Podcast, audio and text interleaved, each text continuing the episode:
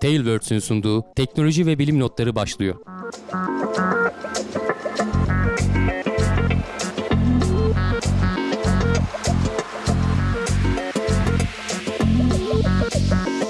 Teknoloji ve bilim notlarına hoş geldiniz. Ben Hamdi Kellecioğlu. Karşımda Cevdet Acarsoy var.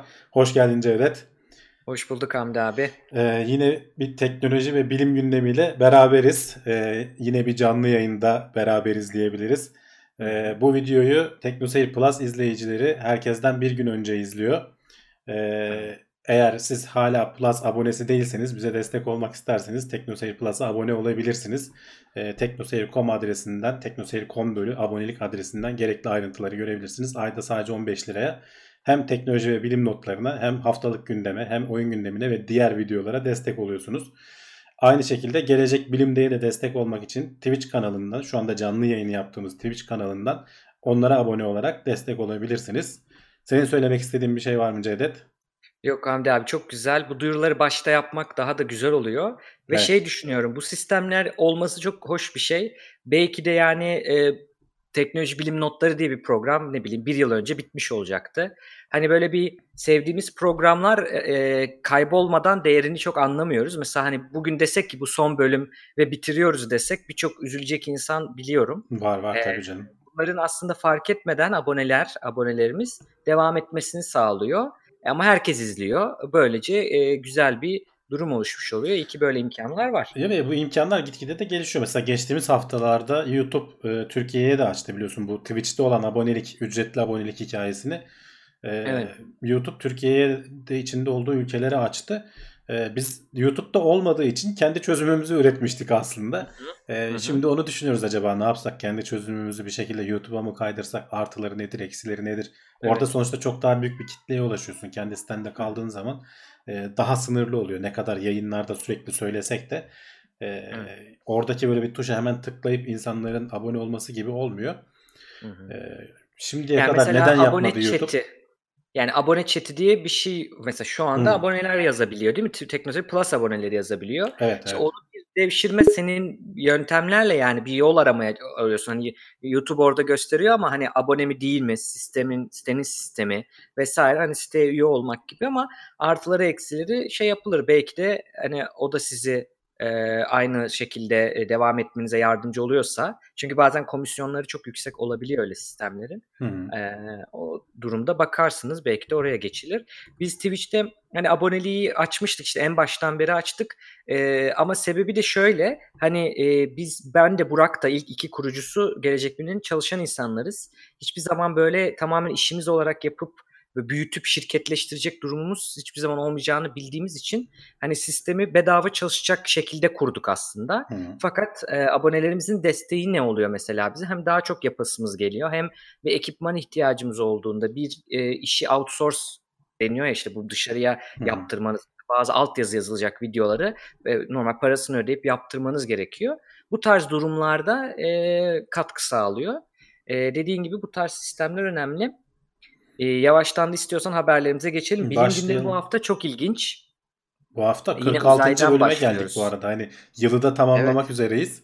E, herhalde eğer bir aksaklık olmazsa 50. bölümle yılı tamamlayacağız. 2 hafta atlamış olacağız sadece. Evet. Ee, Aralık ayı gerçekten de aralığın başı değil mi? Bugün ikisi evet. Evet. Ee, bugün ee, yaptığımız gibi ve şey şu diyecektim 2020'nin ilk programını da me- merak ediyorum yani hani zaten sona doğru bir ee, ne- sezon değişikliği gibi bir şey oldu. Teknoloji bilim notları biraz hem canlı oldu işte Can abi tutmadı ben geldim zamanları uyumadı ben geldim gibi böyle bir Hı hı. yeni thumbnail'ımızla yeni bir sezona başlayacağız. Ee, bakalım bekliyoruz. Şimdi Samanyolu galaksisi içinde bulunduğumuz galakside bir e, kara delik keşfediyorlar Hamdi abi. E, keşfedilme yöntemi de çok ilginç konuşacağız. Fakat günümüzün fizik e, modeliyle, standart modele göre böyle bir kara deliğin var olmaması gerekiyor. En azından bizim Samanyolu galaksimizde var olmaması gerekiyor. Böyle başlayalım. Evet, e, yani aslında hani o modeli de oluşturanlar biziz aslında. E, o modele uymayan bir şey gördüğümüzde ne yapıyoruz? Bu haberdeki aslında bence en önemli nokta bu. Modelimizi Hı hı. güncelliyoruz veya bazen toptan değiştiriyoruz. Hani bilimin çalışma şekli, çalışma yöntemi bu şekilde. E, burada da e, gene çok dolaylı yöntemlerle kara delikleri doğrudan gözlemleyemiyorsun. Çok dolaylı yöntemlerle işte onun etrafında dönen bir yıldızın e, yıldızı gözlemleyerek e, bu kara deliği görebiliyorlar. Ya doğrudan işte etrafındaki gaz ve toz bulutunu içine çekerken çok fazla ışık yayıyor. O şekilde göreceksin. Çok ısındığı ve hızlı hareket ettiği için o gazlar. E, ya da işte etrafında onunla birlikte dönen e, başka bir yıldız e, veya işte e, nötron yıldızı vesaire falan olursa anca o şekilde görebiliyorsun. Hı hı. Burada da öyle tespit etmişler ve bizim güneşimizin yaklaşık 70 katı e, kütlesi olduğunu hesaplayabilmişler. E, ve az önce senin dediğin gibi bizim e, galaksimizde e, bunun pek e, olası olduğunu düşünmüyorlar. Yani şimdiye kadar böyle bir şeyin olacağını düşünmedik. Hani bunlara da ne, bu yola bu sonuca da nereden varıyorlar dersen e, belli şartlar oluşması gerekiyor e, kara deliklerin olması için. Bel, belli büyüklüklere ulaşması için işte mesela galaksilerin merkezlerinde çok çok daha büyük küt- kütleliler var ama muhtemelen bu galaksi şey kara deliğin LB1 ismini vermişler. E, Hı hı. bulunduğu yörede muhtemelen o büyüklükte bir şeyin oluşma ihtimali yok. Tu Hı şimdiye kadar. En azından senin dediğin gibi bizim galaksimiz içerisinde oluşma ihtimali Evet. olmadığını düşünüyorduk. Bizim şu ana kadar yaptığımız gözlemlerle oluşturduğumuz modele göre. Ama şimdi bunu keşfettiğimize göre ve etrafında da dolaşan bir e, yıldız var. Onun da kütlesi Güneş'in yaklaşık 8 katıymış ve çok e, yuvarlak bir yörüngede e, döndüğü söyleniyor. E, bu e, yıldız sonradan mı e, kara deliğin yörüngesine girdi yoksa baştan bunlar beraber mi oluştular sorularını soruları akla geliyor. Sonradan eğer yörüngesine girseydi biraz daha eliptik bir yörüngeye sahip olması gerekirdi. E, zaman içerisinde tabii o eliptik yörünge gitgide yuvarlaklaşıyor ama zaman içerisinde derken çok uzun zaman zamanlar gerekiyor. Yıldızın yaşından fazla zamanmış. Evet yıldızın e, yaşına göre bunun olamayacağına karar veriyorlar. E, Dolayısıyla biraz muamma şu anda. E, Ama dediğim gibi burada e, bizim inceleme teknolojimiz geliştiği için mesela başka e, iki, iki yıl önceydi galiba 2016 yılıydı bu kütle çekimsel dalgaları ilk tespit ettiğimiz galaks e, kara deliğin iki kara deliğin birleşmesini tespit etmiştik. E, orada ortaya çıkan kara deliğin kütlesi de 63 e, güneş kütlesine ulaşmıştı zaten. E, o başka mesela bir e, şeydeydi. Galaksideydi. Bizim galaksimizde değildi. E, Hı onun olabilirliğini görmüştük orada. E, oradan dolayısıyla burada da mesela bunun, bunun olabilitesini Yani gözlemledikten Şöyle sonra bir şey demişler. Bu büyüklükteki yani ka- kara delikte bir kütlesi. Bu arada ses gitti diyenler var. Bir emin olmak istiyorum. Ee, gerçekten gitti mi? Ona göre geri alalım. Herhalde gitmemiştir. Yazsınlar chatten. yazsınlar Şimdi evet. e, bu büyüklükteki yani kara deliğin oluşması için bir kere kütlesinin o kadar fazla olması gerekiyor ki ışık dahi kaçamıyor. O kadar çok kütle çekimi oluşturması gerekiyor. Ama e, dediğin gibi mesela bulmakta bu o kadar zor. Çünkü hiçbir şekilde bir ışık yaymıyor, bir radyasyon yayıyor ama hani onu bulabilmek zor vesaire vesaire. Şimdi bu e, 1783'te bir İngiliz e, doğa bilimcisi ya da fizikçi işte o zaman öyle denmiyordu da John Michell bunu şey yapıyor. Diyor ki hani bu kadar büyük kütleli bir şey varsa etrafında dönen bir şeyden anlarız bunu. O da ışık saçıyorsa oradan anlarım dediğin gibi. Fakat bu büyüklükteki bir kara delik oluşturacak bir yıldızın eee kara delik oluşturmadan daha da evvel bir süpernova ile patlaması gerekirdi diyorlar. Hı hı. Yani onun aslında bir patlamış olması gerekiyordu. Bu da zaten yıldızın çekirdeğini tamamen öldürüyor. Nasıl bu tekrar oldu? Bir Etrafa saçılmasına neden burada. oluyor işte zaten süpernovalar patlayarak etrafa saçıyorlar bu Evet. kütleyi.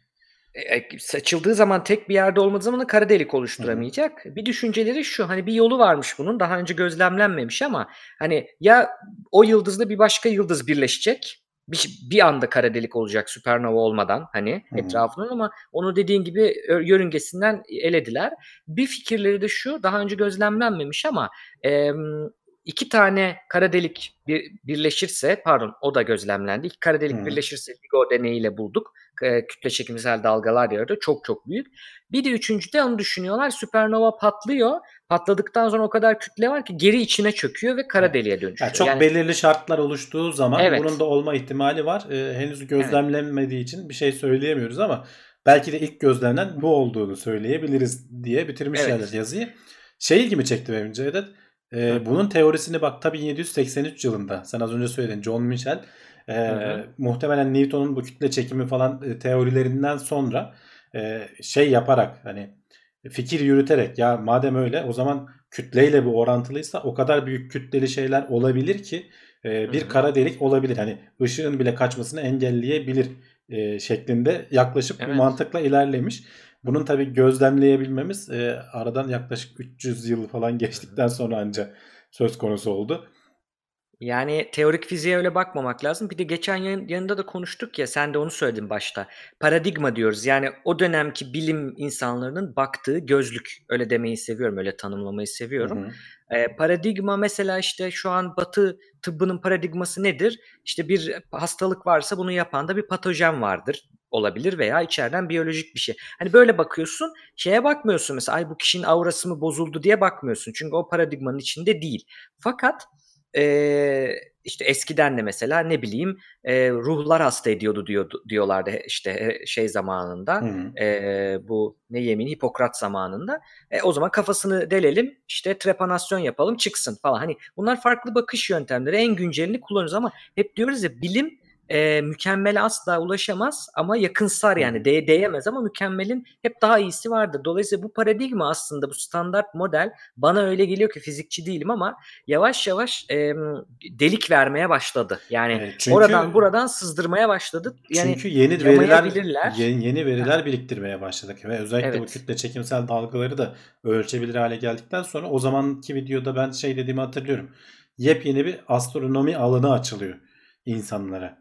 E, Evet, Çünkü evet. yepyeni bir data geliyor. Daha önceden hep teorik olarak bildiğin şeyleri şimdi gerçek anlamda e, şey yapabiliyorsun. Ölçüp Evet. e, bir sonuca varabiliyorsun.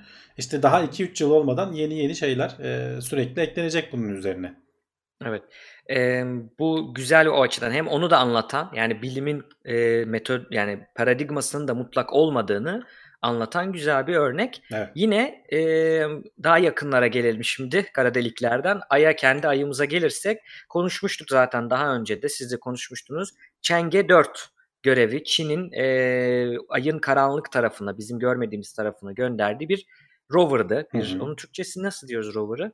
Gezgin diyorum ben. Gezgin. Güzel, çok güzel. Gezgin bir bir gezgindi. E, hatta önemi neydi? İlk defa içerisinde bir işte e, biyom kurulmaya çalışıyor. Yani bitki yetiştirilmeye çalışıldı. Hayvan Evet. falan gönderildi. Bunlar güzel şeyler ve ne yapmışlar? Yeni bir e, şekilde kullanılacak bu. Ee, E, r- rover kullanılmayacak. Rover'la birlikte giden şimdi ayın öteki tarafında, uzak tarafında olduğu için e, onun üzerinden çıkan radyo dalgaları dünyaya doğrudan ulaşamıyor. Ee, orada bir sessizlik ortamı var. Ayın kütlesi çünkü önünü engellediği için e, kapatıyor. Hı hı. onun iletişim kurabilmesi için bir aktarıcı istasyon var. Ee, ayın işte şu anda ekranda gördüğün L2, Lagrange 2 noktasında dönen e, bu dünya ile ayın çekiminin eşit olduğu yer. Dolayısıyla burada rahatlıkla e, bir yörüngeye girip şey sabit kalabiliyorsun. Buraya yerleştirdikleri bir uyduyla ayın yüzeyindeki sinyali dünyaya yönlendiriyorlardı aslında. Hmm. E, bu uyduyu ama öyle sadece bu iş için göndermemişler. Çünkü rover'ın sonuçta ömrü bitecek. E, o uyduya ek görevler de eklemişler. Yaklaşık bir yıldır falan bu yörüngede olmasına rağmen bu kullanılmıyordu. E, Hollanda ile ortak geliştirdikleri bir radyo anteni var. Onun işlevini e, başlatmışlar aslında. Çalışmaya başlamış diyelim. O antenler kapalı bir pozisyondan yavaş yavaş açılarak hatta şurada videosu da vardı onu da başlatayım.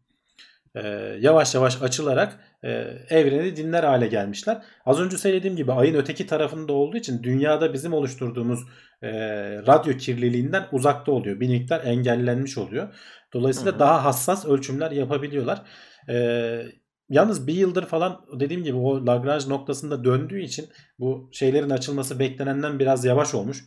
E, biraz uzayın etkilerine maruz kalmış antenlerin açılması. Dolayısıyla daha fazla uğraşmadan şey yapmaya karar vermişler. Bir miktar ölçüm alalım. Yaklaşık hani 13 milyar yıl öncesinden ölçüm alabiliyoruz diyorlar şu anki ölçüme göre.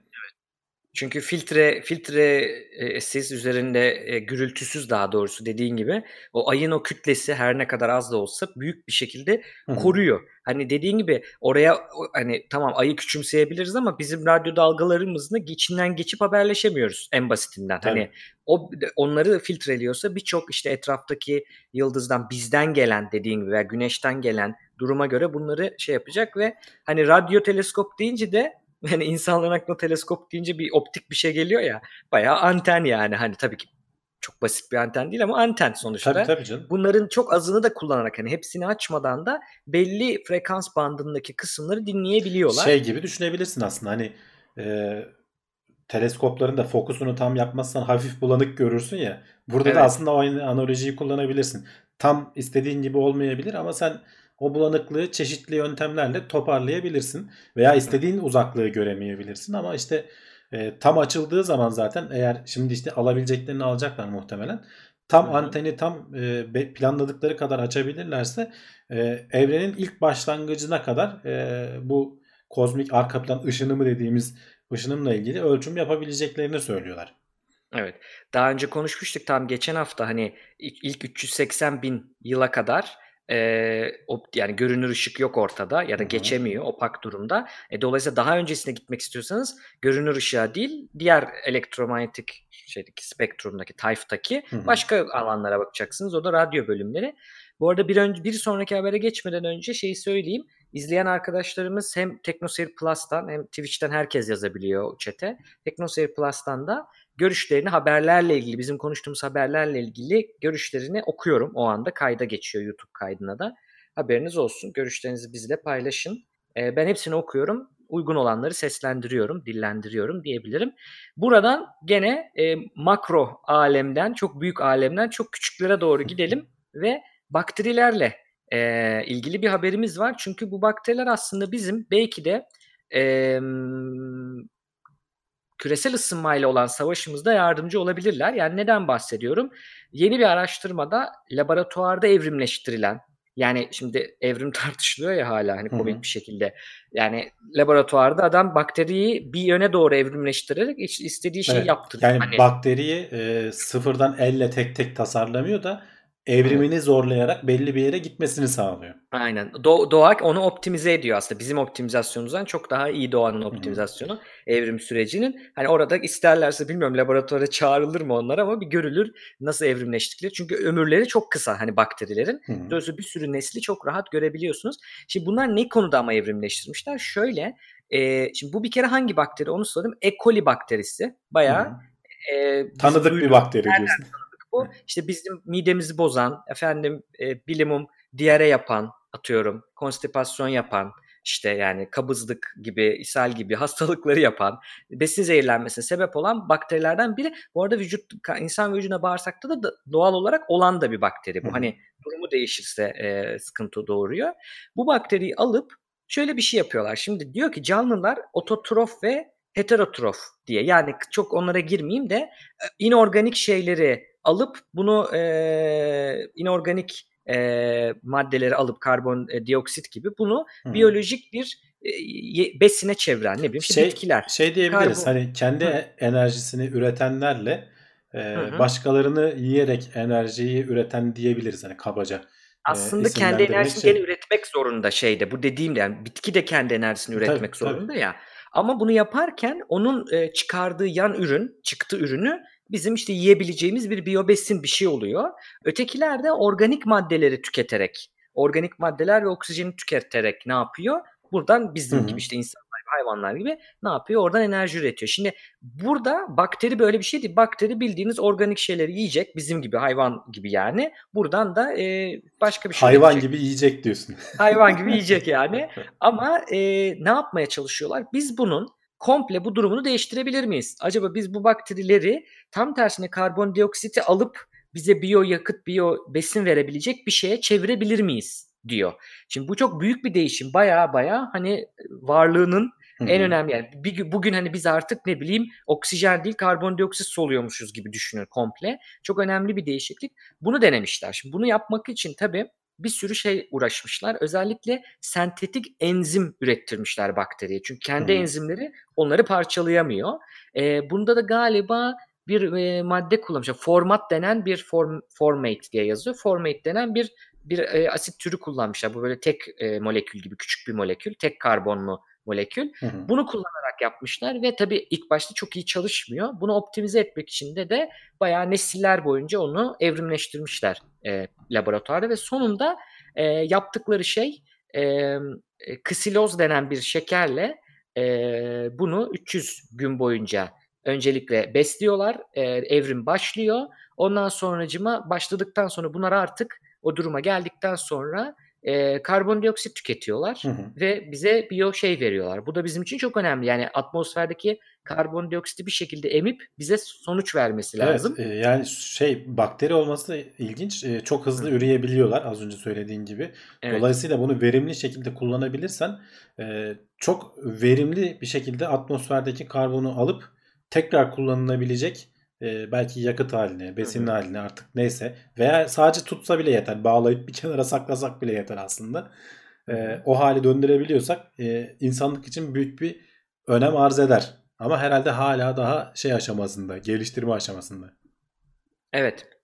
Emm, dediğin gibi, eee, şey sormuşlar bu arada. Bak yok bir bir bir bilgi, emm, Akrux'tan bakteri en iyileştirme, hani optimizasyonun Türkçesi en iyileştirme olarak ya, bakteri en iyileştirme. Evet. Eee, Smartil de demiş ki hani ne kadar nasıl bu kadar kısa sürede oluyor? Eee, yani o kadar önemli değil. Bir nesilden bir nesile geçtiğinizde o evrim gerçekleşiyor zaten. Hani bildiğim Ama kadarıyla. yani zaten bakterilerin ömrü gerçekten Bakterinin kısa ömrü olduğu çok için hani kısa. onlarca Evet. nesli hemen geçebiliyorsun yani. Evet. Bütün Eee, o zaten bakterinin ömrü ömür ömürlüğüyle alakalı bir şey. Yani hani bakteride daha rahat en azından bizim aslında olay şuna bağlanıyor. Biz gene insan merkezci konuşuyoruz ama hani bizim ömrümüz içerisinde birçok, eee, nesil bakteri yaşayıp öldüğü için çok rahat biz onu gözlemleyebiliyoruz, eee, nesilden nesile ama daha uzun yaşayan canlılarda o evrimi gözlemlemek tabii zor. Ne bileyim kaplumbağalarda, işte Galapagos geçen hafta kaplumbağası falan. bahsettiğimiz işte e, balinalarda, kambur balinalarda Evet. ömrü uzun olduğu için hem işte soyu tükenme ihtimali olduğu zaman yerine konması da zor oluyor. Hem de aynı hı. şekilde evrimleri de yavaş oluyor nesiller yavaş değiştiği için. Evet. Dolayısıyla, emm, bunu, ııı, o zaman da neye bağlı tabii? Güzel kayıt tutmaya bağlı. Sizden önceki bilim insanlarının kayıtlarını takip ediyorsunuz. Ömrün ötesine o geçiyor şimdilik. Hı hı. Şimdi bir sonraki habere geçiyorum. Bir Güzel sonraki bir haber haber. önemli. Evet, zaten geçen hani geçmiş kara cumalarınız, Kutlu olsun diye. geçmiş olsun diyeyim. Kutlu olsun diyeyim. Ge geçmiş olsun diyeyim. Hani çünkü Şimdi aldılar mı, almadılar mı bir, bir sürü cuma oldu. Cevdet, Evet. Cuma enflasyonu var. Ee, ne muhteşem cuma, beklenen cuma. Hı. yabancılar kara cuma diyor. Bizde özellikle o kelimeden kaçıyorlar. Ee, başlarına Evet. bir iş gelmesin diye. Uğursuzluk olmasın diye. Zaten oradan çıkmış. Bir uğursuzluktan çıkmış. O kadar mutlu mesut bir şey değil. Şimdi onu da anlatacağım. Hı hı. İlgimi çekti Ama şey önemli. Bunun psikolojisi önemli. Niye insanlar Evet. e, bile bile bu olaya düşüyorlar? Evet. Şimdi bugün de zaten Eren Atırnaz demiş Cyber Monday, Heh, siber tabii. pazartesi mi diyeyim nasıl çevireyim Türkçe? Hakik bu Siber şu anda yayın yaptığımızda siber pazartesi hani hala bitmemiş. İşte Ee, kesmeyecek yakında e, şeyleri, firmaları. Hı. E, Salıya da bir şey uyduracaklar. Çarşambaya da uyduracaklar. Zaten Evet. hani bol sürekli uyduruyorlar da bu ama özellikle Şimdi- Kara Cuma e, yabancılarda işte bu e, Hı. Şükran gününden sonra tatil gününe de denk geldiği için aslında bütün bir yıl bekliyorlar. Gerçekten de deli gibi indirimler oluyor. Bizdeki indirimler biraz fos yani. Hani herkes bizim teknoseyir akışında da ben takip ediyorum. Yazıyorlar biraz uydurmasyon indirimler. Bazen çıkıyor iyi bir şeyler ama onlarda galiba hakikaten iyi indirimler oluyor. Yani e, işte e, o tabii Amerika'nın tüketim kültürüyle bizimki çok şükür ki hani yakın değil şu anda. Hı hı. Hani oradaki Ama bilmiyorum bayağı hızlı ilerliyoruz. varsa. Tabii biz de oraya doğru gidiyoruz. Şimdi Ben bu arada bir birkaç kara cuma videosu buldum. Onları ekrandan döndüreceğim. Sen Tabii, anlat tabii. bir an. O Millet birbirini neler- eziyor ya. Heh, tamam tam onları istiyordum. Şimdi bu anlattığımız hikayeyle önemli. Kara Cuma nereden geliyor? Onun hikayesini anlatalım. Şimdi bu e, bir kere şöyle bir durum var öncelikle. E, Kara Cuma'nın yani o neden e, şimdi e, Şükran Günü Amerikalıların ve bazı işte e, ülkelerin kutladığı, Hristiyan ülkelerin kutladığı bir şey. Hatta ben e, onu da araştırdım. Şükran Günü nereden geliyor? Baya bu benim şu an yaşadığım Leiden kentinin İspanyollardan kurtuluşu var. Orada böyle çok büyük kıtlıktan çıktıkları için hani ve şükrediyorlar. Orayı gözlemleyen ve daha sonra Amerika'ya göç eden göçmenlerin yanında bunu adet olarak götürdüğünü bile söyleyenler var. Hani bana bile do- dokandı ucu yani buraya bile geldi. Şimdi e, o kutlanan bir gün e, işte şükretmekle ilgili herhalde. Şimdi ondan sonra tabii ne oluyor? Bir, bir, o bir perşembe günü kutlandığı için normalde bu Kasım ayının 3. E, perşembe şey evet 3. perşembesi son perşembesi değil 3. perşembesi kutlanıyormuş. Hı. Ee, ondan sonra da zaten ne başlıyor? Yavaş yavaş 24 Aralık'a doğru işte Amerika'da falan e, Christmas başlıyor, Noel başlıyor. E şimdi tam böyle bir şey dönemi yani hediye alınacak. İster kendine al, ister arkadaşına, çocuğuna al. Hediye alınacak alışverişin böyle bir uyarılacağı bir gün. Bu dünyanın her yerinde var. Hani alışveriş Hı hı. çünkü ekonomi biraz aslında ekonomi sayılarla uğraşıyor evet ama ekonomi bir, bir davranışsal bilimdir. Hani bunu ilk defa duyanlar varsa buradan davranışsal bir bilim ekonomi. Psikoloji de çok yakındır o açıdan. Dolayısıyla hani bayağı tüketici davranışını düzenlemeye bakıyor. Hı hı. Bunun için günler var. İlk defa bu e, galiba şeyin ismini Franklin bir dakika ismini burada yazıyordu hangi Amerikan başkanı diyor ki bunun hani artık bu şey olmasın. Şuraya yazmıştım galiba. Heh. Bir dakika şurada.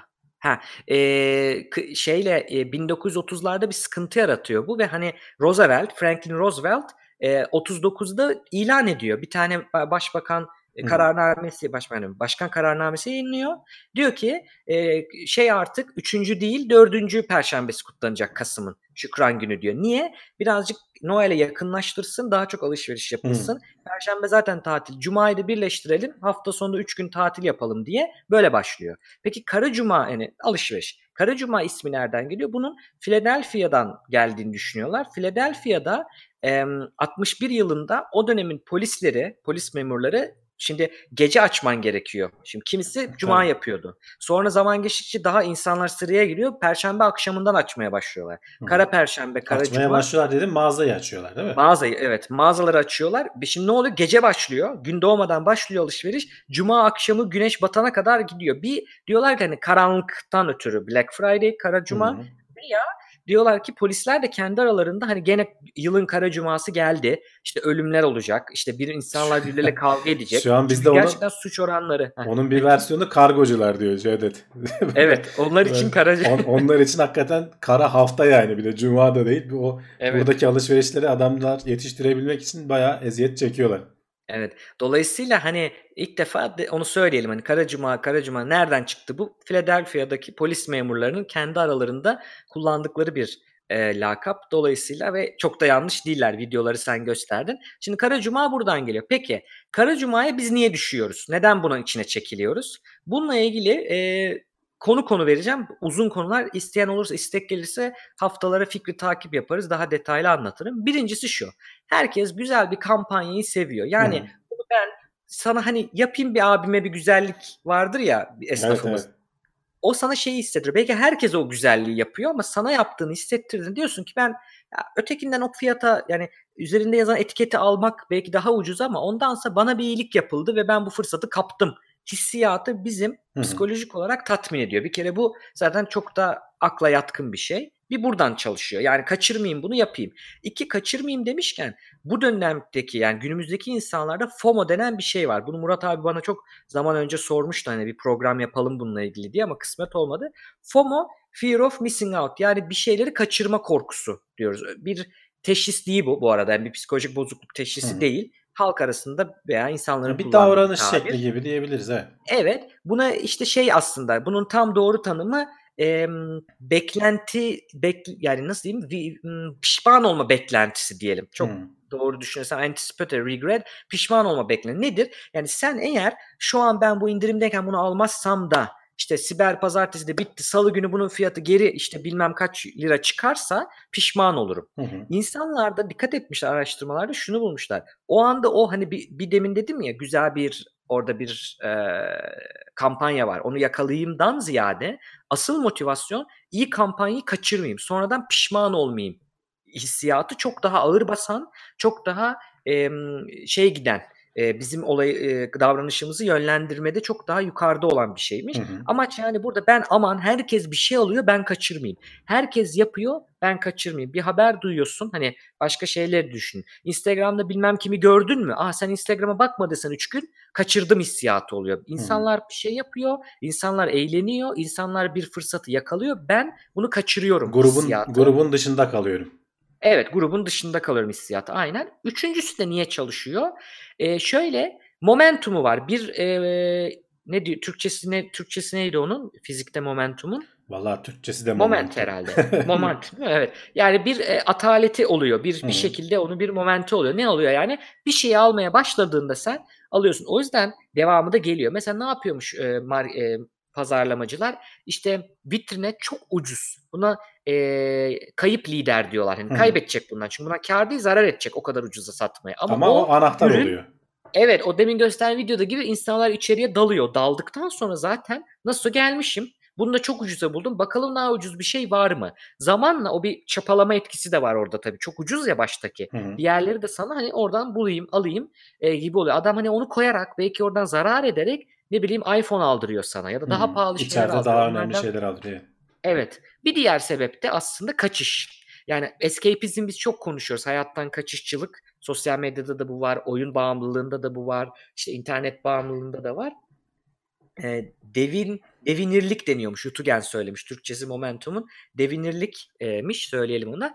Hayattan kaçış. Yani alışveriş anında sen kendine ödül veriyorsun. Ya kendine hatta araştırmalardan biliyoruz ki başkasına hediye almak seni daha çok mutlu ediyor kendine bir şey almaktan. Hani bu da önemli. Bu Hı hı. mutluluğu arıyoruz aslında. O hayatın zorluklarından kaçmak için yapılıyor. Bütün bunlar bir araya gelince çok büyük bir motivasyon var. Peki Hamdi abi senin aklında bir ben vereceğim buradan ama sana sorayım. Bir fikir var mı? Bunu önlemek için ne yapabiliriz? İnsanlar ya ben buna çok düşüyorum. Sonra bakıyorum fiyatı yine aynıymış. Aslında hiç indirim olmamış Ya falan. işte Ne sadece aslında hani Kara Cuma için geçerli değil bunlar. Ben genel olarak bir indirim falan gördüğüm zaman veya bir şey almak istiyorsam acele Hı hı. etmiyorum. Yani bir bakıyorum fiyatına, bir süre takip ediyorum. Ee, bu senin hani acelene ne kadar acele olup olmadığına da bağlı tabii ama bir süre sonra görüyorsun onun zaten olması gereken fiyatı veya başka siteleri falan da incelediğin zaman zaten ortaya çıkıyor. Özellikle böyle işte süper indirim bilmem ne falan gibi şeylerin atmasyon olduğunu zaten herkes biliyor. Ee, yeter ki buna girme işte. Bu az önce anlattığımız o FOMO etkisi olduğunu bileceksin. Buna düşmeyeceksin. Evet. sonuçta Kara Cuma bitiyor. Dediğin gibi siber pazartesi başlıyor. Yok işte yıl sonu indirimleri başlıyor. Başka Evet. bir şey başlıyor. Yani mutlaka sana zaten onu o ürünü satacaklar. Yani sen acele etme. Onu bir tek bir şekilde yakalarsın. Ee, burada neler saymış? Şimdi buradakiler biraz da bizim e, davranışsal kontrol deniyor buna. Hani araç istiyorlarsa daha bunun Hı. gibi örnekler onu öyle aratabilirler. Anahtar kelime vermiş olayım. E, tabii ki bu dediğin çok doğru fakat herkes onu yapamıyor. O anda kapılıyoruz. O zaman biz kendimize belli ipuçları, belli tetikleyiciler koyarak veya kötü bir tetikleyici varsa ondan kaçınarak. Örnek Hı. veriyorum sen kurabiye yemeden duramıyorsun. Kurabiyeyi tezgahın üzerine koyarsan işin kolay olmaz. Yani orada ben iradem kuvvetlidir demeye gerek yok. İnsanız. Ne yapacaksın? O kurabiyeyi yüksek bir yere kaldıracaksın. Ya da işte ne bileyim Nutella oldu mu bitiriyorum ben diyorsan almayacaksın, Nutella. O Almayacaksın, bitecek. Bir daha eve girmeyecek gibi taktikler getirmişler. Bir yanında çok cimri bir arkadaşını getir birincisi. O arkadaş seni bir frenleyecektir. Çok ko- komik ve güzel. Hani ara, aranız Ama bu mağazadan olanlara çalışır. Ee, internetten olanlara çalışmaz. Tabii internetten olanlara da hani sor bari bak ben bunu alacağım de Hı. olabilir. Ee, nedir? Momentumdan kaçın. Yani girip çatır çatır almaktan ziyade ben bir şey için gideceğim alacağım. İşte bu internette o onu kurtarıyor ama internette de bu sefer e, bizi takip eden cookie'ler Tabii, var. Çerezler var. Bak aldın bunu da al. İşte yanına bu da iyi gider. Hani beyefendi, hanımefendi bak bunu aldınız bunun yanına da şu iyi gider falan yapıyor ya siteler. Bunlar tabii var orada da. Dikkat edeceğiz onu. Farkında olacağız. Üç, e, şey yapmamak. Fiziksel yapıyorsanız bir bir araba veya işte o poşet sepetlerden almamak. Yani Hı. o sana çünkü o sepeti doldurma hissiyatı getirecek. Ay çok al, az aldım hissiyatı. Şey gibi düşün. Büyük tabakta aynı yemeği yemekle küçük tabakta aynı yemeği yemek. Büyük tabak dediğinde az yiyormuş gibi hissediyorsun. Evet, veya olarak. e, çok şey aldığın zaman taşıyamayacağın için zaten bazılarından vazgeçmek zorunda kalabilirsin. Evet aynen daha küçük bir şey veya kendiniz poşet götürebilirsiniz. Hazır poşetlerde pahaya binmişken. Ee, dördüncüsü liste yap. Bu çok güzel bir yöntem. Hem unutmazsınız yapacaklarınızı hem de listenin içinde kalırsınız. Hı hı. Gene de size bir, bir veya iki tane kendinize mesela joker hakkı verin. Ya listede yoktu ama bak gördüm çok işe yarayacak bir şey. Veya listeden mesela- bir tanesini düşürüp onu alabilirsin yani. Ha, yerine koyabilir. Ben mesela işte e, buradayken denedim. Bir MediaMarkt'a gittim. Çok da basit bir şey aldım aslında. Almak istediğim şeyi almadım. Ee, ama e, onu ararken mesela şey dedim. Hani çok uygun geldik gözüme. Attım onu poşete ama şeye sepete ama devam ederken hani düşündüm buna gerçekten ihtiyaç var mı? Alternatifi var mı? Var. Onun yerine daha ihtiyaç olan bir hı. şey alayım dedim. Bu tabii biraz tabii zor bir karar yani. Herkes yapabilecek diye bir şey yok. Ben de zar zor yaptım zaten. Em, beşincisi de yani birazcık eğer alışverişe çok yatkınsanız sırf kara cuma değil genel bir şeyse yerine bir şeyle değiştirin. Hani bizim zihnimizde boşluk hiç olamaz aslında. Bir şey çıkarıyorsan yerine başka bir şey koyuyorsan ötekine yer yoktur. Hı. Yani iyi düşünce varken kötü düşünceye yer yoktur. Kötü varken de iyiye yer yoktur. Böyle bir ikilik bir durumu var zihnin. Bunlara dikkat edebilir arkadaşlar. Bakalım bir yorum var mı? Evet yani mesela şeyi biliyorum Nobel ödülü davranışsal bir çalışmayla Nobel ödülü alan kişi Daniel Kahneman ve bu ekonomi dalında çünkü ekonomi dalında veriyor şey e, Nobel komitesi. E, psikoloji dalında vermiyor ne yazık ki başka sosyal bilim ama ekonomi bir davranış bilimi mesela ve oradan ona bağlayarak Ya evet almışlar. yani hayır, ekonomiyi hani davranıştan bağımsız olarak da inceleyen dalları var. Ee, ama sonuçta ekonomiyi oluşturan şey insan davranışı olduğu için e, Evet. yapacak bir şey yok yani mutlaka bir yerden bir şekilde gelip bağlanıyor ona. Özellikle de Evet. son yıllarda işte o Kahneman ve işte e, Dan e, Ariely miydi öyle bir adam vardı. Evet Ee, ikisi. Hı. davranışsal ekonomi diye geçiyor zaten e, başlığı da. Çok da ilginç şeyler. Hani biraz daha tabii kişisel bazda şey yapıyorlar. Ee, araştırmalarını falan yapıyorlar. Hı hı. Ve işte şeylerin tam da buna benzer bir haber de aslında. Belki de onu da alabilirdik. Ee, restoran haftaya da belki onu yaparız. Restoranlar bizi nasıl kafalıyor? O menüler nasıl hazırlanıyor? Ee, Orada böyle çok küçük küçük ince şeyler var. Numaralar var aslında. Ee, sen onları bilirsen belki onlara karşı biraz daha e, bağışıklığın olur. Evet yani farkında olmak, kendini anlamak orada. Hani FOMO'yu veya diğer şeyleri duymadıysak e, durumu. Bu da böyle bir haberimiz. Bir, bir sonrakine geçelim istiyorsan Hamdi abi. Nedir haberimiz? Evet, e, Silikon Vadisi'nde genelde böyle ilginç şeyler oralardan çıkıyor. Böyle yeni nesil e, genius tiplerden çıkıyor. Dopa Kahvenin yeni dalgası. İşte evde bira yapıyorumculuklar. Evet, evet onun gibi. E, dopamin orucu diye bir şey çıkmış. E, ben hiç duymamıştım açıkçası. Bilmiyorum sen duymuş muydun ama e, bu yeni bir şey. Yani hani yavaş yavaş yaygınlık kazanıyor. Nedir ne değildir aslında biraz anlatalım. Hani insanlar da e, geçerli midir? Hani bunun bir şeyi var. Ben ilk duyduğumda ya dedim hani biraz saçma gibi geldi bana ama dedim gene de bir okuyayım dedim haberi. Evet. E, yani aslında hani dopamin hormonunun ne olduğunu sen anlat. Sen daha iyi biliyorsun. Şimdi şöyle kısa cevap vereyim bir. Hani şey vermiş olmayayım. Hani spoiler gibi. Hı hı. e, Yok spoiler olsun canım. Ama- Haberi anlatıyoruz işte. içindeyiz yani. Evet. Haberi anlatıyorum. Dopamin orucu diye bir şey var ama yani beklediğiniz etkiyi yapmayacak. Çok anlamlı bir şey değil. Hani bilimsel açıdan bakarsak onu söyleyelim. Ama neden? Şimdi geçen bölümlerde de konuştuk ya işte çikolata yemek serotonini arttırır. İyi de neredeki serotonin? Çünkü biz nörotransmitter aslında İngilizcesi bunlar. Yani aslında bunların olayı sinir hücreleri arasındaki bir şeyi transmit etmek, aktarmak, hı. haberci, sinir habercisi diye çevirebiliriz aslında. Hormon diye çevriliyor ama hani evet o, o da doğru ama bizim hormon dediğimizde aklımıza daha böyle ne bileyim işte ay hormonlar değişti falan gibi Hı. böyle başka bir şey geliyor akla. Daha kanda dolaşan şeyler gibi geliyor ama e, si- si- nörotransmitterler yani o e, sinir habercileri iki sinir hücresi arasında haber veriyor ve sinir hücrelerimiz bizim sadece beyinde değil her yerde. Hı hı. Bütün hissetmemizi sağlayan, hareket etmemizi sağlayan motor nöronlar var. Bir sürü nöronlar var. Yani en uzun nöron hatta aksonu galiba bu kaval kemiğinde falan hani bacaktan ayak ucuna falan giden yanlış hatırlamıyorsam çok uzun da olabiliyor. Bunlar ucuna haberleşiyor. Şimdi bunlar farklı farklı kimyasal bileşikler. Şimdi bu bileşiklerin belli gruplarını biz inhibitör diyoruz, ketleyici diyoruz. Yani ne yapıyor? Ben bir nöron bir, bir nörondayım, öteki nörona atacağım onu, bağlanacak oraya. Bağlandığı nöronun aktivitesini durduran Hı. yani ket vuran, dur dur diyenler. Bir de ötekini aktive edici, e, heyecanlandırıcı diyebiliriz. Excitatory nö- şeyler, e, nörotransmitterler. Yani bu da öteki tarafa gidiyor ve o nöronun ateşlenmesine Hı. sebep oluyor. Ne Dopamin oluyor? bunlardan? elden ele dopamin aktive edici Hı. e, lerden biri. Bir elden ele gidiyor. Şimdi sen bu aktive edici maddeyi her yerde kullanırsın. Dopamini sen eğer e, dediğim gibi kaval kemiğindeki e, motor nöronda kullanırsan aktarmasını ayağını hareket etmekte kullanırsın. Hı hı. Değil mi? E, ama beynin e, ödül bölgesinde kullanırsan da ödül hissiyatında kullanırsın. Dolayısıyla ona dikkat etmeleri gerekiyor. Hani böyle bir şey böyle bir şey katabilirsek çok iyi olur bu bölümler içerisinde. Hani insanlar hani e, bilmem ne trans, şey e, serotonini arttırıyormuş, şunu salgılatıyormuş falan da ama nerede? O çok önemli. Çünkü Hı hı. her şeyi değiştiriyor. Nerede salgılandı? Şimdi buradaki kasıt dopamin bizim eee, ödül sistemimize, zevk almamızla çok alakalı. Hı hı. Bildiğimiz kadar iki çeşit zevk sistemi var beynin. Dopamin bu deminki anlattığım gibi anticipatory regret vardı ya yani bekleyen eee, beklenen durumlarda. Yani Hı hı. dopamin şurada salgılanıyor. Ben şimdi eve gideceğim ve işte ne bileyim çayımı kahvemi koyacağım arkama yaslanacağım ve teknoloji bilim notları izleyeceğim. Daha bunu yapmadan diyorsun zaten. Evet. Bu hissiyat yapacağım durumu veya iş yerinde sıkılıyorsun. Okulda sıkılıyorsun, yolda sıkılıyorsun. Diyorsun ki hani teknoloji bilim notları var ya bugün oh pazartesi hani giderim izlerim ya da işte podcast'i dinlerim ertesi gün.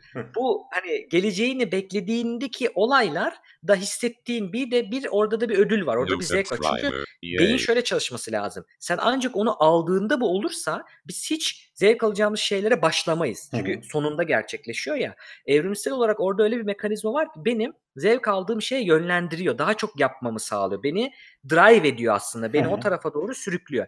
Bu sistem aslında dopamin sisteminin ödül sistemi bu. Şeyle karışmasın. Aldıktan sonraki değil. Yani ne bileyim pasta yiyeceğim şimdi diyorsun. Gidip pasta yedikten sonraki o başka bir sisteme geçiyor. Ama işte Oraya bu girmeyeyim. e, hani bu oruca dönersek e, Evet. orucun amacı e, bu sistem bizi e, istemediğimiz alışkanlıklara da yönlendiriyor. E, Evet. Mesela aşırı yemek olabilir veya işte sosyal medyada aşırı takılmak olabilir. E, bunları engellemek için bunun orucunu yapalım. E, dolayısıyla tetiklenmesin e, şeklinde bir fikir var. Evet. De bu mümkün mü yani yapılabilir mi sence? Şimdi bu fikir evet e, böyle durumlar var bunlar sıkıntılı durumlar evet ama bu yöntemle yapılmaz. Neden? Çünkü dopaminin bu ödül sistemi bizim aslında yaşama zevki veren bir şey. Hı. Mesela depresyondaki insanlara bakıyorsun hiçbir şeyden zevk alamıyorum denir ya.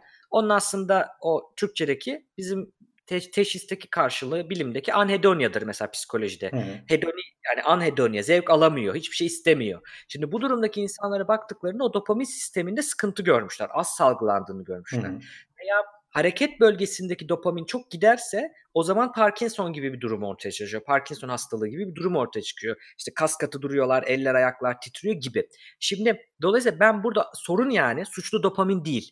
Dopamini ben düşman olacağım, dopamin salgılatmayacağım dediğinizde de bunu aslında engelleyemiyorsunuz. Evet sonuç olarak baktığında ne oluyor? Daha az dopamin salgılanıyor. Ama o işleri bu insanlar yapmaya devam ediyor ve kendilerinin hayattan aldıkları zevki indirgemiş oluyorlar. Sorunlara sebep oluyor. Hı. Neden? Çünkü şeyi unutuyor bu insanlar, dopamin orucu yapacak insanlar. Ek bir bilgi vereyim, teknik bir bilgi ama bizim beynimizdeki bu işte sinaps diyorum ya iki nöron arasındaki bölge buradan alıyor, buradan bağlanıyor. O bağlandıkları kapılar var ya, kapılar var, reseptörler hı hı. var. O dopamin oraya gidip anahtar gibi bağlanacak. Bağlanması gereken kapılar kendini kapatıp açabiliyor. Yani kapatıp açabiliyor de bir anda daha çok kapı peyda olabiliyor. Hı. Veya çok fazla kapı varsa onlar mühürlenebiliyor. Tamamen kapanabiliyor. Buna reseptör regülasyonu deniyor. Reseptör up regulation, down regulation diye geçiyor. Yani sen ona çok az dopamin verirsen bunları yaparak o da daha hassas hale geliyor dopamine karşı. Hı hı. 3 kapı varsa diyor ki dopamin çok az geliyor. Kıtlık var. Kaçırmayalım hiçbir dopamini diyor. 15 tane açıyor. Hı hı. Bu sefer sen yine o durumda o azıcık bir dopaminle de gene bu sefer çok Şey, dopamine Eş, hassaslaşmış eşiği oluyorsun. düşürmüş oluyorsun değil mi? Aynen öyle. Yani bunu bunun işine işte ne bileyim kahve çok içiyorsunuz. 3 tane içiyorsunuzdur. Kahveyi içmeyi bırakırsınız bir hafta. Sıkıntı yaşarsınız. Sonra bir kahve bile size 3 kahve gücü verir. Hı hı. Şeyi verir. Aynı bu mantık. Hassaslaşması eşiği düşürüyor. Dolayısıyla bunun böyle bir durumu yok. Ha bunu yapmak isteyenlere demin dediğimiz gibi siz burada sizi sıkıntıya sokan yani hayattan zevk almak değil, sıkıntıya sokan durumlarınız varsa bunun tetikleyicilerini bulun. Yani nedir? İşte ben e, ne bileyim kim için, kimler için söylemişler mesela ne gibi şeyleri yapmamak için Ya işte mesela aşırı işte. yemek az önce benim verdiğim örnek veya işte sosyal medyaya aşırı takılmak, işe Evet. odaklanamamak dolayısıyla falan gibi. Şimdi sosyal medyayı seni ne takındırıyor? Bunu analiz etmek lazım. Bir arkadaşınız yapabilir, kendiniz yapabilirsiniz. Hı hı. Ne takındırıyor? Mesela o bildirim kırmızı bir, bir, bir yazıyor yanında. Senin e, az önce söylediğin o tetikleyici Heh. meselesi aslında. Evet. Onu kontrol edebilirsen e, hı. ne bileyim işte az önce verdiğin örnek güzeldi. Bende de geçerli. Eve Nutella'yı alırsan o Nutella'yı yersin yani yapacak bir şey yok. Aynen öyle. Almayacaksın baştan değil mi? Evet. Çünkü bana hani şey soruları da geldi. İşte ben atıyorum işte e, ne bileyim şunu yemeyeyim. Şöyle şöyle zevk alacak şeyleri yapmayayım gibi böyle hani bunu bırakmak olabilir mi falan gibi sorular da geldi. O sorular da tabii e, mantıklı değil. Duyulmuş işte orucu bir şey orucu şu orucu bu orucu iyi şeyler değil o anlamda. A- Aşırısı da zarar ama bunun orucunu yapmak da doğru bir durum değil. Bizim aslında beynimize ve gelişimimize ters. E, ama dikkatli olmak dediğin gibi işte sosyal medyaysa ne tetikliyor? Bildirimleri kapatınca daha mı az giriyorum? Tamam. İşte yemek çok mu yiyorum? O zaman kimle yemek yiyorum? O insandan uzaklaşayım. Nerede çok yemek yiyorum? Menü mü beni tetikliyor? Koku mu beni tetikliyor? Bunları bulmak. Aslında gibi. hani e, Silikon Vadisi'nin hani yeni e, icatlarından biri falan diye girdik habere ama e, bu bilinmedik bir şey değil. Hani kendini hakikaten hazlara kapatmak çok eski bir hani yöntemlerden biri değil mi? Hani böyle çeşitli dini olsun, felsefi olsun, Evet. e, insanların yaptığı, e, kendilerini zorladığı şeylerden biri aslında. Evet. Konularım güzel geldi Hamdi abi. Hararetli hararetli konuştum. Biraz uzun uzun örnekler verip açıklamış olabilirdim ama e, konular e, yani dediğin çok doğru. Bu her zaman yapıla gelmiş bir şey. Fakat e, tabii ki insan bir ihtiyaçlarını, o ilkel ihtiyaçlarını kontrol altına alacak ama onun da aşırısı sıkıntı. Yapılabilir mi? Gerçekçi mi? Bir ona bakmak lazım. Hı hı. Doğamıza aykırı mı? Değil mi? Ona bakmak lazım aslında. Evet. E, sıradaki habere geçelim istersen. Aslında Evet. e, haber değil hani bir yorum diyebiliriz buna. Dünya üzerinde 9 farklı insan türü varken neden şimdi sadece biz varız? Ne oldu da bu türler ortadan kalktı? E, Evet. yani bunu hiçbir zaman kesin olarak bilemeyeceğiz. E, sadece geçmiş verileri inceleyerek e, bir sonuca varmaya çalışıyoruz. Bu arada haberin başında da 9 tür demişiz ama henüz keşfedemediğimiz türler olabilir. Tabii. Bunlar zaman içerisinde e, fosil kayıtları çok nadir ve seyrek çıktığı için buldukça yenilerini ekliyoruz. E, ama aynı anda yaşadığımız yani son 300 bin yıla baktığımız zaman e, bizimle birlikte yaşayan farklı insan türleri var. E, bu arada haberde ilginç de bir şey var onu da söyleyeyim. E, başka bir yerde hani bize benzer canlılıklar falan arıyoruz başka gezegenlerde uzayda falan. Ama dünya üzerinde hani bu varmış yani biz belki evet son işte 10 bin yılda falan hiç kalmadı. Son 40 bin yılda gitgide azaldı diyelim. Ee, en son Homo neandertallere kadar işte Avrupa'da Avrupa bölgesinde daha çok bulunan e, Hı hı. en herhalde dayanıklı olanlar onlardı. Bize en fazla direnenler diyebiliriz. Niye hani e, biz e, olağan şüpheliyiz dersen de e, geçmiş tarihi kayıtları incelersen canlı canlıları vesaire falan biz nereye insanlık giderse orada 10 bin yıl içerisinde falan türleri yok ediyoruz. Özellikle de Evet. av, kolay avlayabileceğimiz büyük böyle eti falan iyi olan e, işte mamutlar olabilir. Bu işte büyük fil kuşu vardı galiba e, bir adada e, olan. Avustralya'da aynı şekilde oradaki adaya gittikten hemen bir süre sonra oradaki büyük e, tembel hayvan mıydı? Yerde yürüyen onun büyük bir versiyonu var.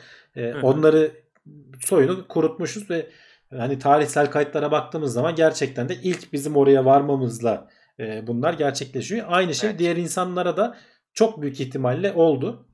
Onları tabii ki avlamadık ama biz e, E, savaşlar oldu tabii yani. savaşlar da oldu çünkü kaynak sonuçta aynı kaynağı oynuyoruz. Yani onlar da beslenmek için aynı e, bitkileri yiyorlar, aynı şeyleri avlıyorlar. Biz daha başarılı olmuşuz çünkü çok gelişkin bir silahımız var. İletişim kurabiliyoruz, plan yapabiliyoruz, soy- soyut düşünebiliyoruz. E, dolayısıyla geleceği tasarlayabiliyoruz. Onların hiçbir şansı olmamış ne yazık ki. Yani onlar buna karşı dayanamamışlar. Ve e, en son işte 40 bin, 10 bin yıl diyebiliriz e, Neandertaller. E, hatta bunlarla e, çiftleştiğimiz bile genlerimizde var. Hani baktığın zaman Hı. genlerde çıkıyor O yüzden o kadar uzun genleri. kalmışlar değil mi? Evet. Öldürmek yerine aile kurmuşlar. Yani bazı yerlerde sonuçta e, böyle şeyler yaşanmış muhtemelen ki dediğim gibi Hı. gen, genlerimizde bunun izlerini rastlayabiliyoruz. E, ama insanoğlu böyle bir şey evet yapacak bir şey yok yani E, bir böyle tarım toplumu değil de avcı toplayıcıyken işte insanlık çok daha barışçıydı savaşlara zaman yoktu falan filan gibi bir böyle geçmiş güzellemesi falan da yapılıyor ama hani hiçbir kayıt onu göstermiyor açıkçası hani bizim e, bi- biraz hani insanlığın şeyini de tanırsan e, ne denir psikolojisini de bilirsen e, öyle olmadığını görürsün. Geçmişteki fosil kayıtlarından da buluyorsun. Hani avcı toplayıcı toplumlarda da kafası gözü yarılmış e, şeyler, e, iyi korunmuş e, cesetler bulunuyor. Üzerinde Tabii. yara izleri Yani- olan vesaire. Hep bize öyle gelir değil mi? Zararsız işte taşı birbirine vurur böyle işte e, mağara adamı falan diyoruz ama e, bir kere beni haberde şaşırtan belki bu alanla ilgili değilim ondan hiç okumamış durumdayım. Cahiliyim bu alanın. Yani bir kere Filipinler'de bir başka tür Endonezya'da mesela küçük insanlar hobbit diyorlarmış onlara. Hı hı. E, bugün de hobbit bu, bu insan türünü bir şey yapalım. Orta Dünya kanalına bir yollayalım. o işte Endonezya'da onlar var. Çok değişik değişik türler var işte. Denisovan yakın çok yakın zamanda keşfedildi diye biliyorum ama hı. Denisovan.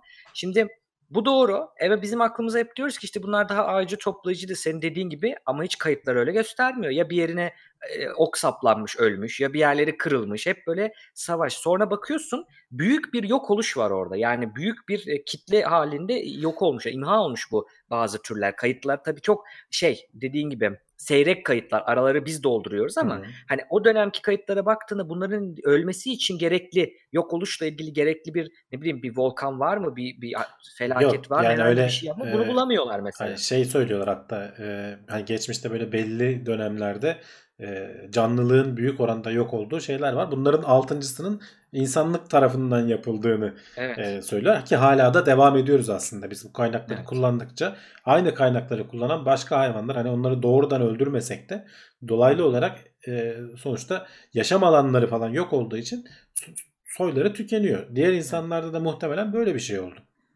Yani ne zaman kaynaklar işte biz e, Roberts Roberts mağarası deneyini Roberts Cave yok mağara değil de Roberts Cave o yörenin adı. Hı. Roberts Cave deneyini hep anlatmıştı işte Muzaffer Şerif'in sosyal psikolog. Eğer ortada kaynaklar kısıtlanırsa insanlar düşman olmaya yatkın oluyor. Ama Hı hı. aynı iş için ortak çalışırlarsa bu düşmanlık azalıyor gibi durumlar. İşte burada çok basit o kabileler arasında gerçekleşmiş. Ama bizim niye farkımız var? Evet aslında biz hep beynimizle övünüyoruz ya kendini anlamaya çalışan beyin, işte evreni buradan şu kadarcık yerde oturup şu kadarcık ömrümüzle belki milyarlarca yıl, işte 14 milyar yıl geriye bakmayı akıl edebiliyoruz. Bu çok önemli bir şey aslında Evet. bir canlı türü olarak. Fakat aynı zamanda aynı beyinde işte aynı birini öldürmeye geldiğinde strateji kurabiliyor, kandırabiliyor, yalan söyleyebiliyor. Ötekinde öyle bir gelişmişlik yok mesela. Tabii. Yalan söyleyemiyor. Müziği kullanıyor. Dediğin gibi çok önemli. Haberleşiyor adam. Ya gidelim diyor oradan sen çevirirsin. İşte tuzak kurarız diyor. Neandertal'de belki öyle bir bakış açısı yok. Buna evrimleşememiş daha bu anlamda. Dolayısıyla böyle bir üstün gelme ve e, kaynakları bir tek ben kullanayımcılık aslında bu durum. Hayatta kalma ve yani şey diyebiliriz insanların ve canlıların kaynaklar sınırlı olduğu sürece e, saldırganlık doğasında var olan bir şey. Var Ha, evet. bu şu demek de değil ama ben doğal olarak buymuş. Yani her şeyin doğalı makbul ya bu aralar. Yani doğaldır diye ben saldırayım edeyim diye bir şey yok tabii. Biz bunu madem bu korteks üst kabuk gelişti beynin madem bunu önleyebiliyor önleyebilmeye de E çalışacağız. zaten yani, bir sürü e, toplumsal kural koyuyoruz yani bunlarla birlikte Evet. yaşayabilmek için. Yani bu kurallar boşuna uydurulmadı. Sonuçta bu e, şeyleri engellemek için hani olası yan etkileri engellemek için ortaya çıkarılmış şeyler. Evet. Yoksa söyleyeceğim bir şey geçelim iki sıradaki habere. Evet, Ee, bir fikri takip haberi. Evet, hayvanlar müzikten nasıl etkileniyor? Geçen hafta sormuştum benim aklıma gelip. Ee, sen de bir bakalım demiştin. Ee, nasıl etkileniyorlarmış? 7 araştırma e, bulunmuş Evet. bu haberde. Baktım kısa kısa öyle anlatalım. Hani bir kere bunu araştıran alana zoomüzikoloji deniyormuş. Hı hı. Hayvanların müzikten nasıl etkilendiği. Bazen de kuşların mesela şarkıları olur ya onları araştırıyorlar. Kuş şarkıları da bir Hı hı. müzik mi? Nasıl yapıyorlar gibi. Birkaç araştırma var. Mesela işte çok basit klasik müziği köpeklere dinletirsiniz daha az, az stresli oluyor. Bu hepimizin ara ara söylediği bir şey. İlginç bir durum. Bir başka araştırmada kedilere bunu denemişler. Kediler tam tahmin ettiğimiz üzere Hamdi abi insan müziğiyle hiç ilgilenmiyor. Ne çalmışsın, ne yapmışsın, klasik mi çalmışsın, metal mi çalmışsın hiç takılmıyor. Fakat kedilerin tepki verdiği bir kedi müziği denen bir şey var. Hı hı. Onu bulmuşlar o frekanslarda. Bunları yapıldığında gidip hoparlöre falan böyle sürtünüp onu böyle bir canlı zannedip, kedi sesi zannedip buna tepki verdiğini Hı hı. bulmuşlar. Kedi frekansına verirsen böyle etkileniyor ama hani evde ben müzik çaldım, kedim buna etkilen normalde bildiğimizde de etkilenmiyor.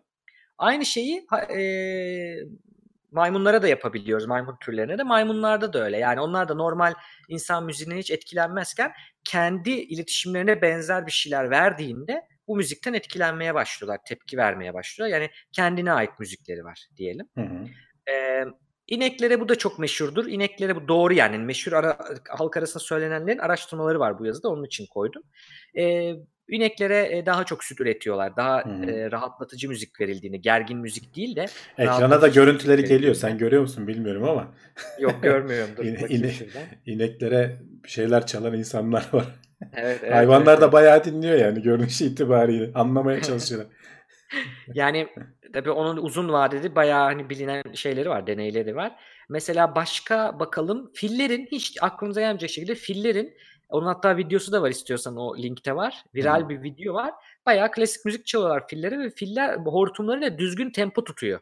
Hmm. Bunu bu, bu, bu şeyi linki ben şeye yollayacağım. Bizim Soykan Hoca'ya yollayacağım. Belki bir bölümünde anlatır müzikolojinin. Çünkü tam o, o bilimin işi yani zoo müzikoloji ama belki iş, ilgisini çeker. Bayağı filler şey yapıyor. Bir adam hatta fil orkestrası kurmuş ve fillerin böyle bu perküsyon vurmalı şeyleri bayağı düzgün Hmm. yaptığını. Ritimleri ortaya kaçırmadan çıkmış. çalabildiklerini Evet. anlatıyor. Çok ilginç filler yani o anlamda. Ee, insan beyninin müziğe verdiği tepki gibi kuşların da beyninde aynı tepkiler oluyormuş. Yani beynin aktivitesi çok benziyor. Hmm. E, müziğe verdiği tepki kuşlarında. Bunu bulmuşlar. Sonuncusu da e, şeylerin bile balıkların bile iki ayrı besteciyi ayırabildiğini Hmm. görmüşler. Ya balıklar Ee, ilginçmiş hakikaten.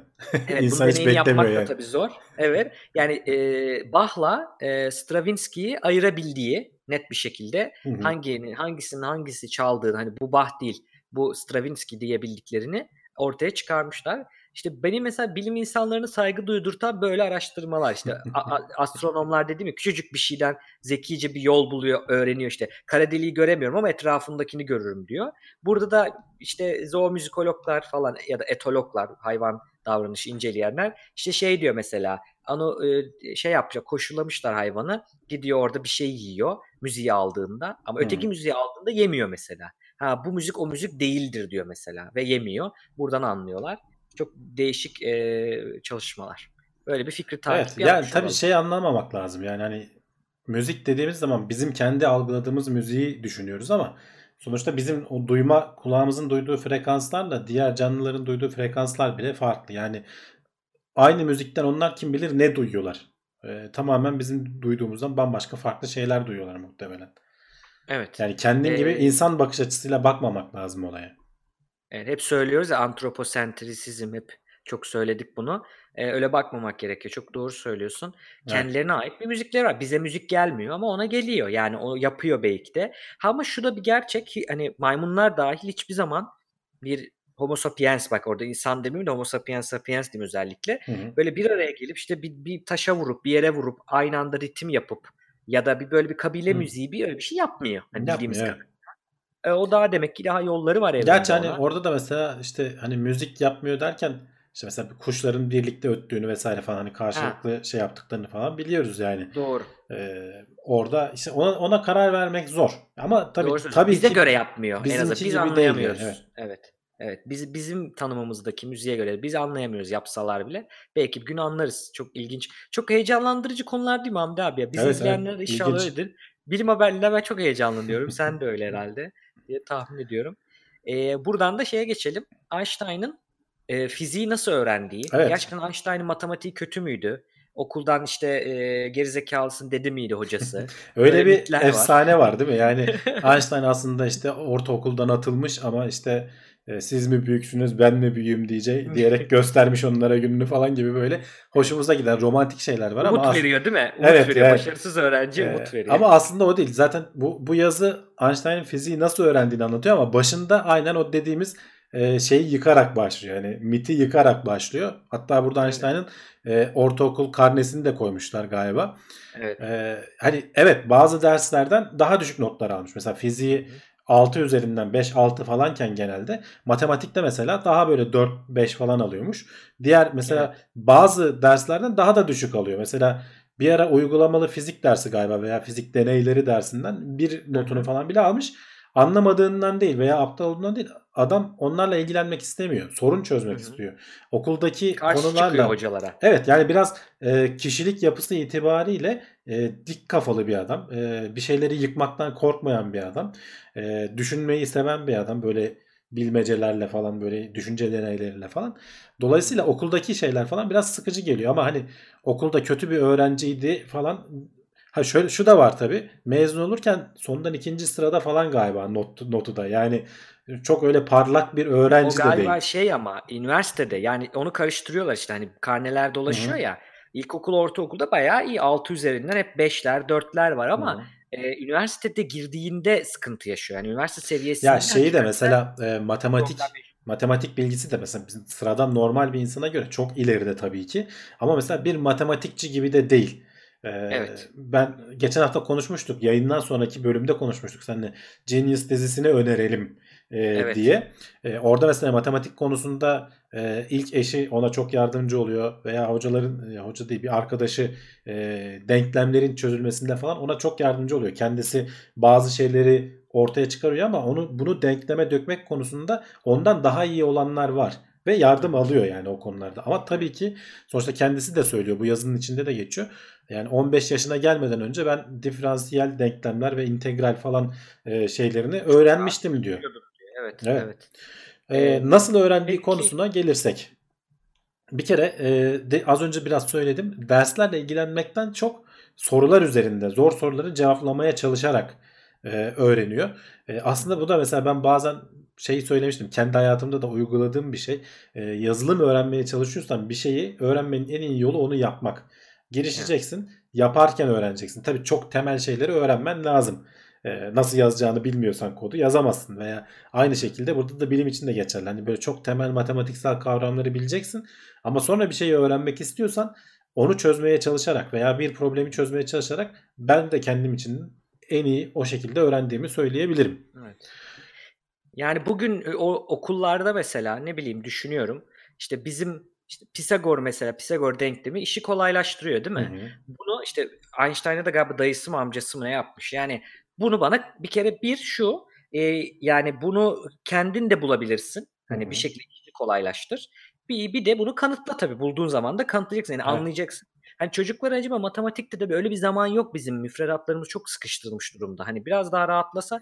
Ha şu çok hoşuma giderdi mesela benim e, yapılsaydı bana ne bileyim lisede falan. İşte çocuklar bir, bir problemimiz var. Yani böyle bir durum var. Bu böyle böyle gidiyor bu dizi veya seri diyelim. Hı. İşte gidiyor ve burada sonucu bulamıyoruz. Elle yapmak bunu çok zor.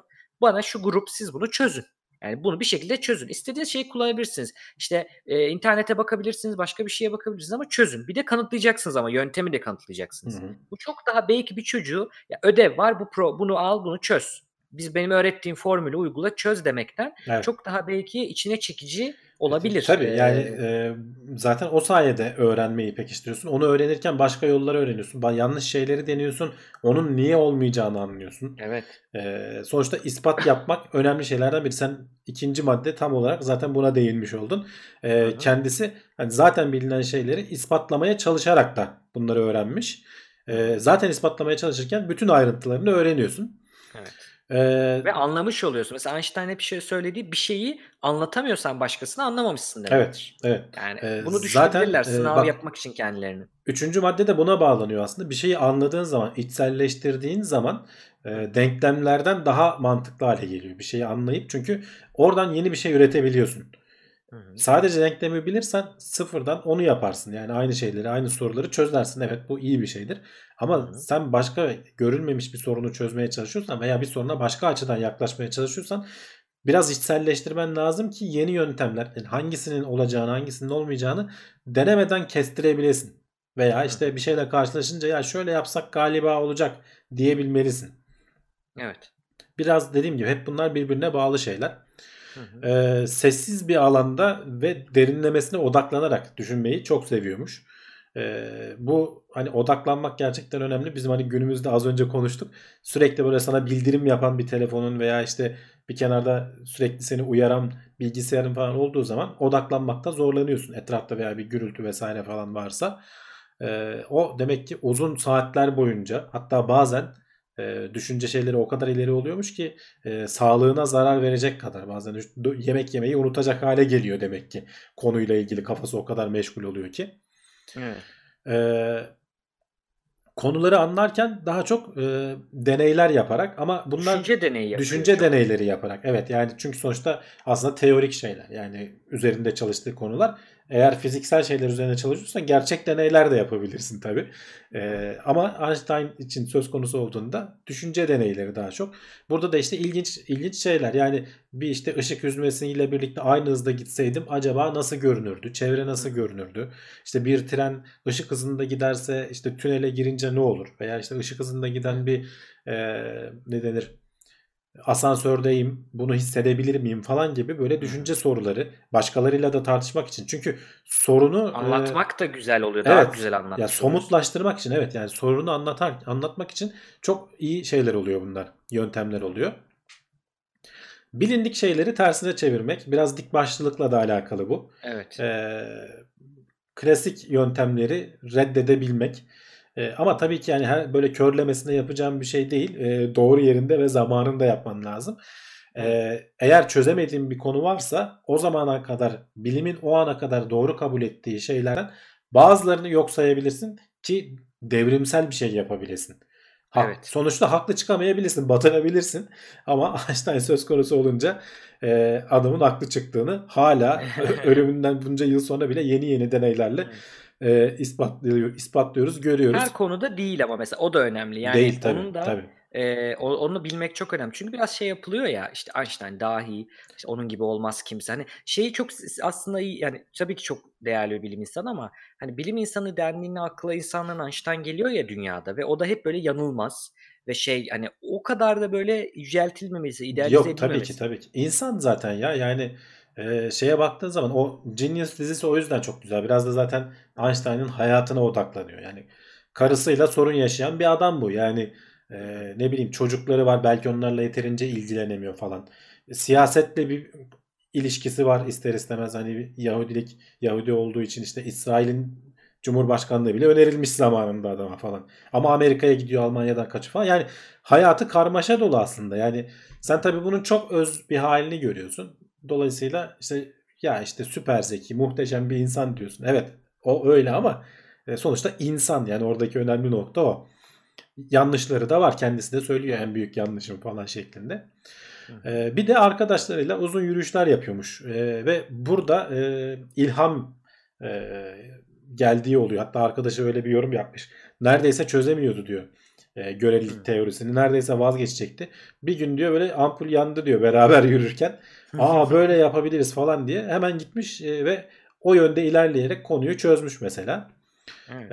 E, 8. maddede gene işte biraz böyle isyankar olma şeyi. Az önce Ya, aslında yazı çok güzel bir yazı ama bir, bir iki, iki maddeden sonra bana çok şey gelmedi. Sanki tekrar ediyormuş biraz bazıları geldi tekrar kendini. ediyor ama içerikleri şey e, güzel doldurmuş. Örnekler Örnek- var evet. Örnekler verdiği için. Evet. Ee, bir de tabii hani genel geçer şeyler. Sonuçta bütün bilgi merakla başlar. E, yani evet biliyoruz yani bu zaten e, bunun aksi olacak bir durum yok. Yeterince meraklı olmalısın ki o merak seni böyle çok çekmeli ki böyle çok alakasız hani her insanın sormadığı soruları sorup onları arayacak, e, onlara zaman ayıracak kadar e, deli olasın yani aslında biraz da öyle diyebiliriz. Tabii. E, Yani bir, bir de şunu söyleyeyim. Hani, düşünmemiş. Ben niye düşünüyorum? Karşı çıkıyorum. evet. Hani buna gerek yok dediğin gibi. Evet. Ya bir de şey hani Einstein böyle öğrendi diye sen de bu yöntemle öğrenmek zorunda değilsin. Hani Hı hı. Onun için bunlar çalışmış. Çünkü bu karakter yazının en son kısmında da hani son paragrafta da bundan bahsediyor. Yani sonuçta bir insanın öğrenme yöntemini, öğrenme şeklini falan karakterinden ayıramazsın. Ee, o böyledir yani yapısından, beyninin yapısından falan ayıramazsın. Seninki farklı olacak ama bunlardan kopya çekebilirsin. Evet. Nasıl düşündüğünü Yani bilmek oradan iyi. bir şey öğrenecek bir durum vardır tabii. Evet. Evet, böylece de güzel bir haberle son haberimize geçiyoruz. Bu da söz verdiğimiz Gollum'un psikolojisini anlaş araştıracaktık. Evet geçen hafta Ee, biraz bahsetmiştik. Ee, istersen e, bir videomuz var. Ee, Hı hı. e, Murat Sönmez Orta Dünya uzmanımız. Evet. Bizim izleyicilerimiz tanıyacaklardır. O kendisini tanıtsın. Onun üzerinden e, Hı hı. tekrar konuşuruz biz. O zaman Evet. dinleyelim. Benim şimdi. sesim gelmeyecek videoda zaten. Ben de çay alayım o arada. Tamam. Videodan sonra görüşürüz.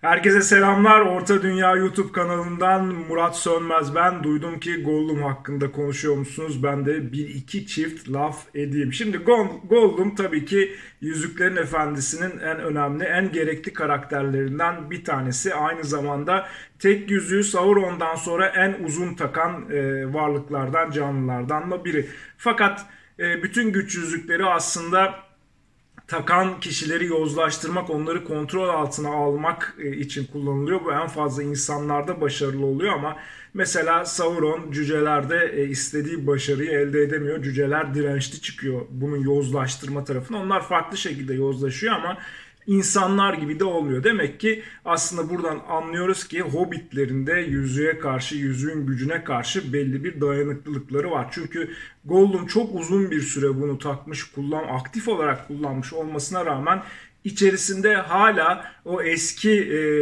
yüzükten önceki kişiliği, benliğini de taşımaya devam ediyor. Kim bu? Simegol. Yani aslında Gollum tarafı e, daha fazla güce aşık, daha, daha fazla gücü kullanmak isteyen, daha yozlaşmış taraf olmasına rağmen yüzüğün bile hala ulaşamadığı bir taraf daha var içerisindeki. Ona da Simegol diyoruz zaten. Yani bu e, çift taraflı ya da çift kişilikli olayı biraz bu. E, yüzüğün yaklaşamadığı ya da yüzüğün etkileyemediği kişiliği o böyle daha naif. Belki biraz daha e, o da hala aç gözlü tabii ki ama daha böyle e, az zarar vermeye yönelik biraz daha yardımsever yine tabii ki sinsi olmakla beraber Gollum'dan e, daha daha böyle kişilik olarak biraz daha iyiliğe yakın tarafta duruyor. Fakat tabii ki en sonunda yüzükle çok uzun bir müddet e, birlikte yaşadığı için onun da ne kadar iyilik tarafında olduğu e, elbette ki ortada. Ona da fazla bir şey söylemek gerekmez ama işte bu çift kişilik olayı bence bundan çıkmış. Peki gelelim gerekliliğe. Neden aslında Gollum gerekli bir e, karakter? Çünkü yüzüğün doğası gereği yüzüğü kimse yok edemez. Bilinçli olarak yüzüğü yok edemez. Onu takan hiç kimse. E, yüzüğü takan az sayıda insan var. Daha doğrusu az sayıda e, yaşayan var diyelim varlık var Sauron dışında. Bunlardan sadece Bilbo burada isteyerek yüzüğü Frodo'ya veriyor. O da Gandalf'ın zorlaması ve yine de yüzüğün varlığını devam ettireceğini bilerek. Onun dışında e, yüzüğü kullanan hiçbir varlık onu bilerek, isteyerek aslında yok edemez. Onun gücünü görmüş olan. O yüzden yüzüğün yok edilmesi için bunun biraz böyle e, kazara ya da bir e, işte arbede esnasında olması gerekiyordu. Yani Frodo hüküm dağına ulaştıktan sonra buraya geldim ve yüzüğü atıyorum hadi bakalım diyemezdi zaten. Deseydi o zaman zaten çok e, kötü bir son olurdu. Onun e, orada atmayı reddetmesi, Gollum'un gelip yüzüğü ondan alması ve ikisi e, birbirleriyle mücadele içerisindeyken Gollum'un oradan düşerek yüzüğü yok etmesi tam da gerekli son ve bunun için de zaten işte Gollum gerekiyordu. Gollum hakkında söyleyeceklerim bunlar. Çok merak eden olursa diğer kısımlarında e, Orta Dünya kanalına gelip e, videoları izleyebilirler. Görüşmek üzere. Evet, Murat Sönmez'e teşekkür ediyoruz. Ee, Evet. Az önce kendisinin de dediği gibi hani konunun meraklısı varsa onlara duyuralım. Yüzüklerin Efendisi Orta Dünya diye ararlarsa YouTube'da onlarca video çekmiş. konunun hakikaten uzmanı yani. Az önce yayından önce seninle konuşuyorduk. Ee, Saadettin Teksoy'un bir ara canavar uzmanı diye şeyi var demiştim. Onu bir izleyicimiz bulmuş.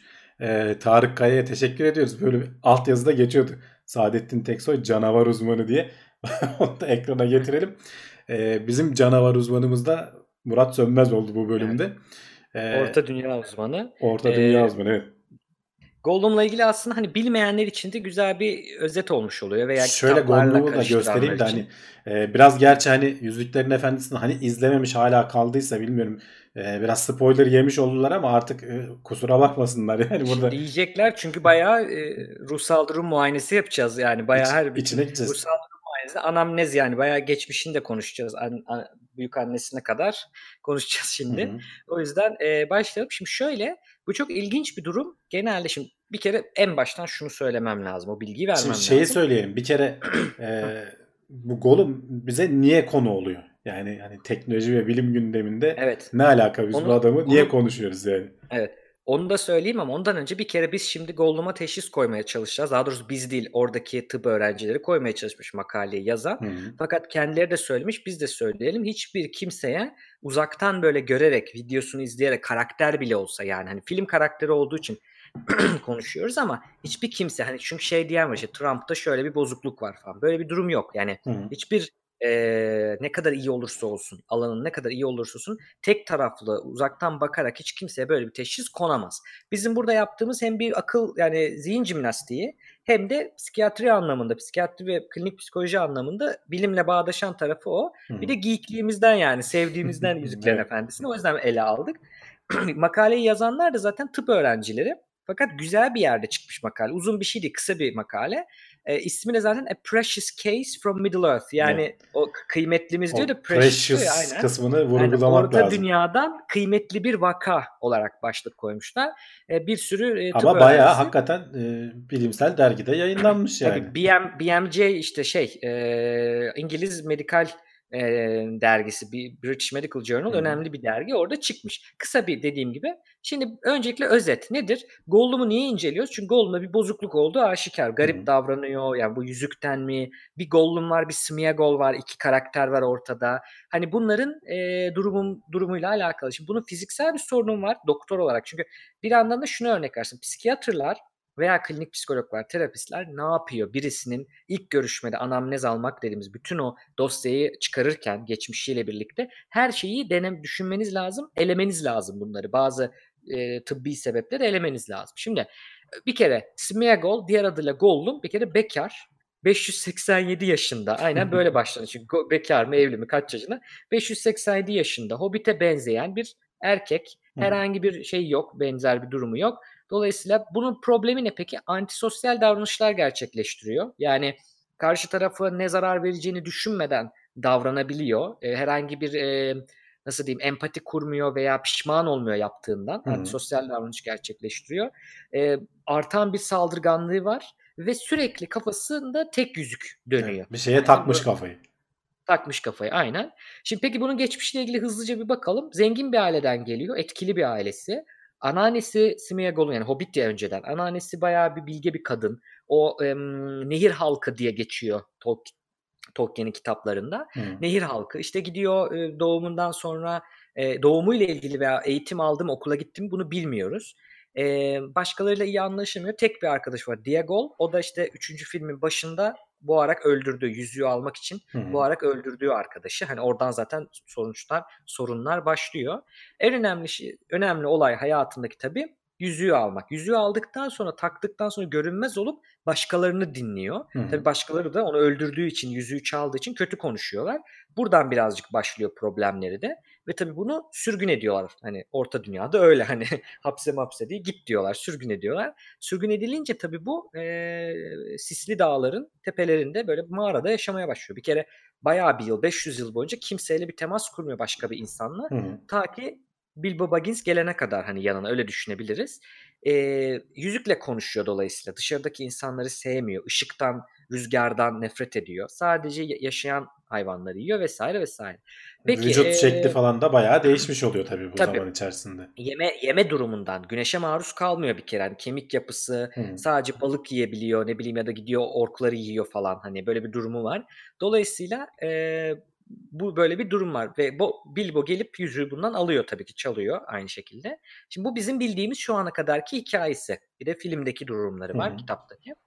E, şeye bakarsak adli geçmişine bakarsak Diago'lu öldürüyor. Sam'i öldürmeye çalışıyor Samwise'ı ondan sonra ve bildiğimiz kadarıyla herhangi bir madde kullanmıyor. Şimdi diyeceksiniz çok komik gelebilir hani Gollum için ama şunu düşünün. Bu yerinde herhangi bir başka hastaya da böyle yaklaşılması zaman durumunda. Çünkü belki de hiçbir psikolojik bozukluğu yok. Aldığı madde yapıyor. Hani bunları anlamamız lazım.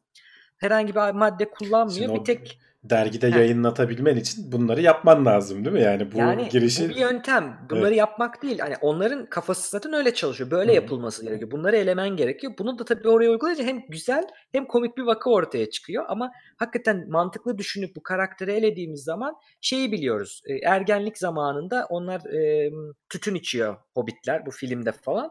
O mad- normal madde olarak yüzüğü sayabiliriz demiş bir izleyicimiz. İşte onu geleceğiz şimdi. Aynen. Madde o içtikleri tütün e, tabii tütün diye geçiyor da bizim bildiğimiz normal tütün değil. Yani o bayağı ot denen marihuana tarzı bir şey. Onların marihuanası yani diyeyim. Hatta onu icat eden de zannediyorsam ki sonradan onun üzerine kitap falan yazıyor. Bu Mary e, var onun karakterlerin içinde. Hobbit Meriadoc. O onun bayağı bir uzmanlık alanıymış. Şimdi Sen de bayağı konuya hakimsin. Sen de bir Ben kendi çapında or- orta dünya uzmanısın yani. Hayır Ya ben de izledim mesela. Yüzüklerin Efendisi'ni ama bu kadar böyle ayrıntısını bilmem yani.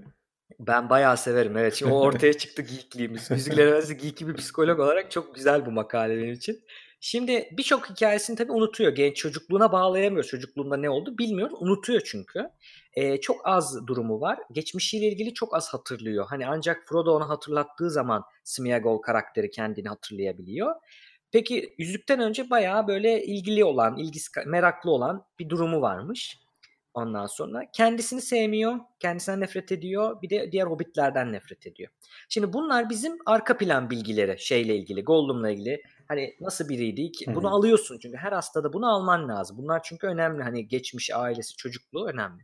Gelelim şimdi ruhsal durum muayenesine. Ruhsal durum muayenesi psikiyatrik muayenenin ya da klinik psikolojik muayenenin birinci aşaması. Bunlara bakıyoruz. Nedir? Dış görünüşüne bakıyorsun mesela. Ne bileyim kendine bakımı var mı, Hı. yok mu, nasıl davranıyor, nasıl oturuyor, nasıl kalkıyor. Bunlara bakıyorsun. Genel muayenede bakıldığında Gollum'la ilgili bildiğimiz soluk renkli bir kere. Ondan sonra gözleri büyük. Dolayısıyla hani çökük durumu var. Ee, saçı dökülmüş. Bunlar tabii bize ne veriyor? Belli bir e, besin eksikliği mi var? Hani bunu çağrıştırabilir. B12 eksikliği mi var? Çünkü B12 eksikliği de bunlara sebep olabiliyor. Buna bakmışlar. Hı hı. Ondan sonracıma. Herhangi bir depresyon durumu göstermiyor. Hayvan gibi davranıyor. Dört ayağının üzerinde gidiyor. Bu önemli. Herhangi bir depresyon durumu göstermiyor.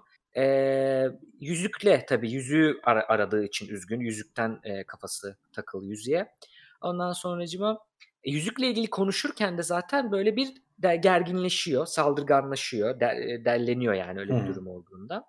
Ee, bunun dışında bakalım belli kelimeleri tekrar ediyor. Bu bizim için önemli. Bazı psikolojik bozukluklarda oluyormuş. Bir de kendisiyle konuşuyor. Üçüncü şahıs gibi konuşuyor kendisiyle. Bunlar da önemli birçok bozuklukta. Şimdi onun dışında neolojizm denen bir şey var Hamdi abi. Genelde bu e, şizofreni bozukluğunda oluyor. e, gibi hastalıklarda oluyor. Yeni kelime icat ediyor mesela. Hı. Ya da var olan kelimeleri bozuyor mesela. Trixie diyor. Yani şey ya da hobbitsiz diyor mesela. Hep sonuna sız koyuyor ya mesela. Hmm. Kıymetli mis diyor. Bunlar aslında neolojizm. Ondan sonracığıma kendisinin kötü olduğunu düşünüyor vesaire. Biraz hızlı geçiyorum. Bir kere şöyle bir hezeyan dediğimiz bir düşünce var. Paranoid, paranoid bir düşünce var. Sürekli göz beni izliyor diyor. Sauron beni izliyor. Ya da işte Samwise benim ne yaptığımı biliyor. Beni yap, yanlış yaptığımı biliyor. Bulacaklar beni. Hı. Planımızı önleyecekler falan gibi kendiyle konuştuğunu duyuyoruz filmde. Şimdi gelelim teşhise. Orada bütün bu bilgilerin önemi olacak şimdi. Eleyeceğiz onları. Adamların koyduğu teşhiste birçok durum olabilir. Birkaç tane organik şeyleri elememiz lazım. Şimdi bir kere beyninde herhangi bir lezyon veya tümör var mı? Hı. Bilemiyoruz. Büyük ihtimalle yok çünkü uzun süredir yaşıyor zaten. Hani onları biliyoruz. E, kafaya darbe almış ama çok filmin sonlarında alıyor. Bildiğimiz Hı. kadarıyla yok. Sıkıntı olan yeme bes rejimi çok sınırlı. Sadece yani bildiğimiz kadarıyla e, çiğ balık yiyor. Veya Hı. yerse gidip ork yiyor. Şimdi bu dolayısıyla vitamin 12 eksikliğine sebep oluyor. Bu onun böyle e, delüzyonlar yaşamasına yani olmayan şeyleri düşünmesine ne bileyim işte göz beni izliyor demesine işte irritable olmasına kolay sinirlenmesine ve paranoik olması sebep olabilir bir sebebi olabilir. Onun dışında mesela iştahı çok az çok deli deli yemek yemiyor e, saçları dökük e, şeyi çok az ne derler e, kilosu çok az. Bunlarda ke- demir eksikliği veya am- a- anemi kansızlık olabilir. Hı. Bunlara de- getiriyor aklı diyor. Ondan sonra çok hareketli, çok fazla uyumuyor, az uyuyor genelde. Gözleri de çökük. Bu da hipertiroidizm olabilir. Bunlar ihtimaller arasında diyorlar. Ondan sonracıma birazcık güneşten korkması, güneşten korkan bir hastalık var. Porfirya denen. Bunu olabilir diyorlar. Hı hı. Bir de bir şey olabilir. Hani bayağı aç kaldığı için de millete saldırıyor olabilir ya da paranoik olduğu için de saldırıyor olabilir. Bunlar organik olarak aklımıza gelecek sebepler. Şimdi internette aratıldığı zaman diyor 1300 siteye baktık diyor. Gollum'un ne gibi bir ruhsal bozukluğu var diye sorduğumuzda veya 3 30 tane rastgele tıp öğrencisine sorduğumuzda hani Gollum'un bir hastalığı var mı diye en çok insanlar şizofreni demiş. Hı hı. Ben bugün Twitter'da ve Teknoloji Seyir Plus'ta da şeyle sosyalde de sordum. Şimdi burada da diyen arkadaşlarımız var. Şizofreni çok geliyor. Bir sonra e, gelen e, şey e, çoklu kişilik bozukluğu e, Evet. dediğimiz bir durum. En çok gelen e, bu. Bunlar seviyorlar. Şimdi bir bakalım. Şizofreni olması olması için Hamdi abi bu dediğimiz düşünceler var ya hani hezeyan dediğim düşünce başka türlü kanıtlanamayan. Bunların hakikaten mantıksız olması lazım. Ama sen bunu hep bağlamda değerlendireceksin. Şimdi orta dünyada Evet, Sauron yani gün- bizim gerçek. günümüzdeki dünyada değerlendirmeyeceksin. Evet. E, tabii tabii. Yani o dünyanın gerçeği içerisinde orada bir, bir de bir, bir sihir var, büyü var. Hı. O ne bileyim yüzük hakikaten bir büyüsü var yüzüğün. Yani Evet. yüzük normal yüzük de Gollum ona ay bu sihirli diye inanmıyor. Ya sadece Gerçek- Gollum'a etki etmiyor. Başkalarına da ediyor. Aynen öyle. Çok güzel söyledin ve Sauron gerçekten insanları görebiliyor. Biliyoruz bunu. Bu bir durum. Dolayısıyla bu e, şizofreni mantığını, delüzyonlardan ötürü gelen şizofreni tanısını düşürüyor. Hı hı. O çok önemli değil. Onun dışında e, mesela şizofrenide olan az hareket etmesi, hani beynin az çalışması gibi durum diğer yüzük taşıyıcılarında da oluyor. Frodo'ya da mesela yapıyor aynısını. Dolayısıyla şizofreni kriterlerini sağlamıyor. Gelelim çoklu kişilik bozukluğuna. En çok gelen bu. Çoklu kişilik bozukluğu olması için çok ilginç. Yeni adı bu arada onu da söyleyeyim. Ararlarsa bulamayabilirler. Adı değişti onun. Adı yeni adı disosyatif kişilik bozukluğu diye geçiyor. Hı hı. Burada önemli olan e, durum şu. Bu iki kişiliğin birbirinden habersiz olması lazım. Hı. Mesela Three Faces of Eve diye bir film var. Tavsiye edeyim. Eski bir filmdir. Siyah beyaz. Biz derste izlemiştik. Orada öyle bir kadın var. Üç tane kişiliği var onun. Ama Ee, haberdar değiller. Değil. Biri geldiğinde öteki kapanmak zorunda. Öteki de hani o ondan bahsettin ya sen bir ara böyle ya böyle yaptın dediğinde o kim diyor? Tanımıyor, hatırlamıyor. Hı. Burada Gollum'da sıkıntı ne? Biliyoruz ki. Gollum Smeagol karşılığında Bayağı konuşuyor. sohbet ediyorlar. Evet. evet. Sohbet ediyorlar. Dolayısıyla Kendini dövüyor falan böyle. Bir- Birbirlerini dövüyorlar yani. Tabii tabii yani konuşuyorlar öyle mi oluyor böyle mi oluyor plan yapıyorlar falan. Bu öyle değil hatta kovuyor onu. Sen git diyor Gollum'a Smeagol artık Smeagol özgür diyor falan böyle şeyler var. Dolayısıyla bu o yüzden onu da karşılamıyor. Onu diyenlere hani arkadaşlara öyle söyleyelim bunu da karşılamıyor. Peki bakalım ne sona doğru geliyoruz artık.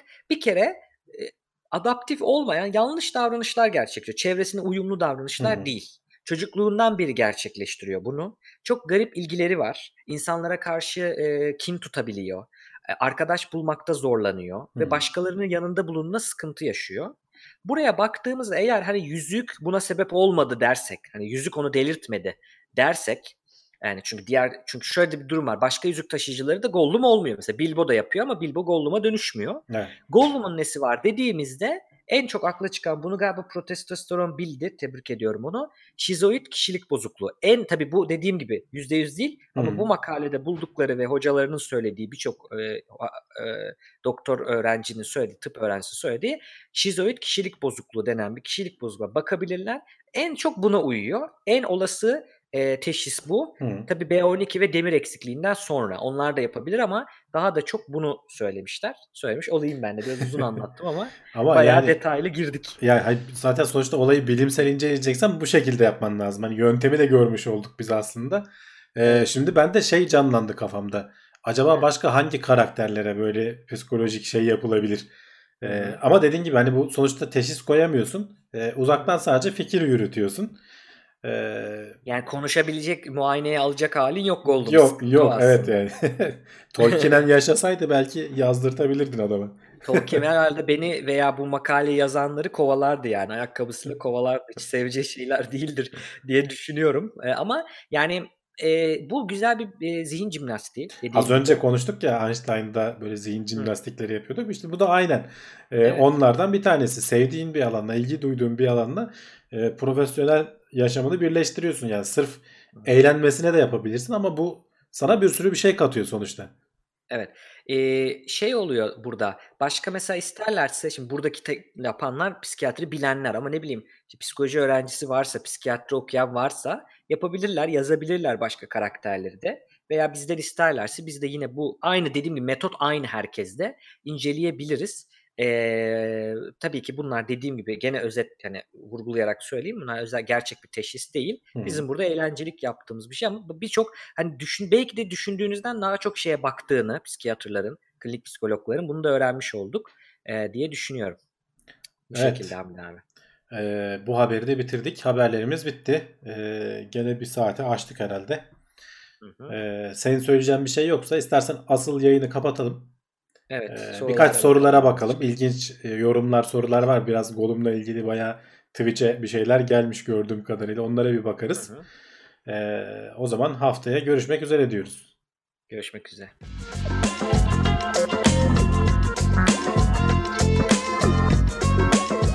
Tailwords teknoloji ve bilim notlarını sundu.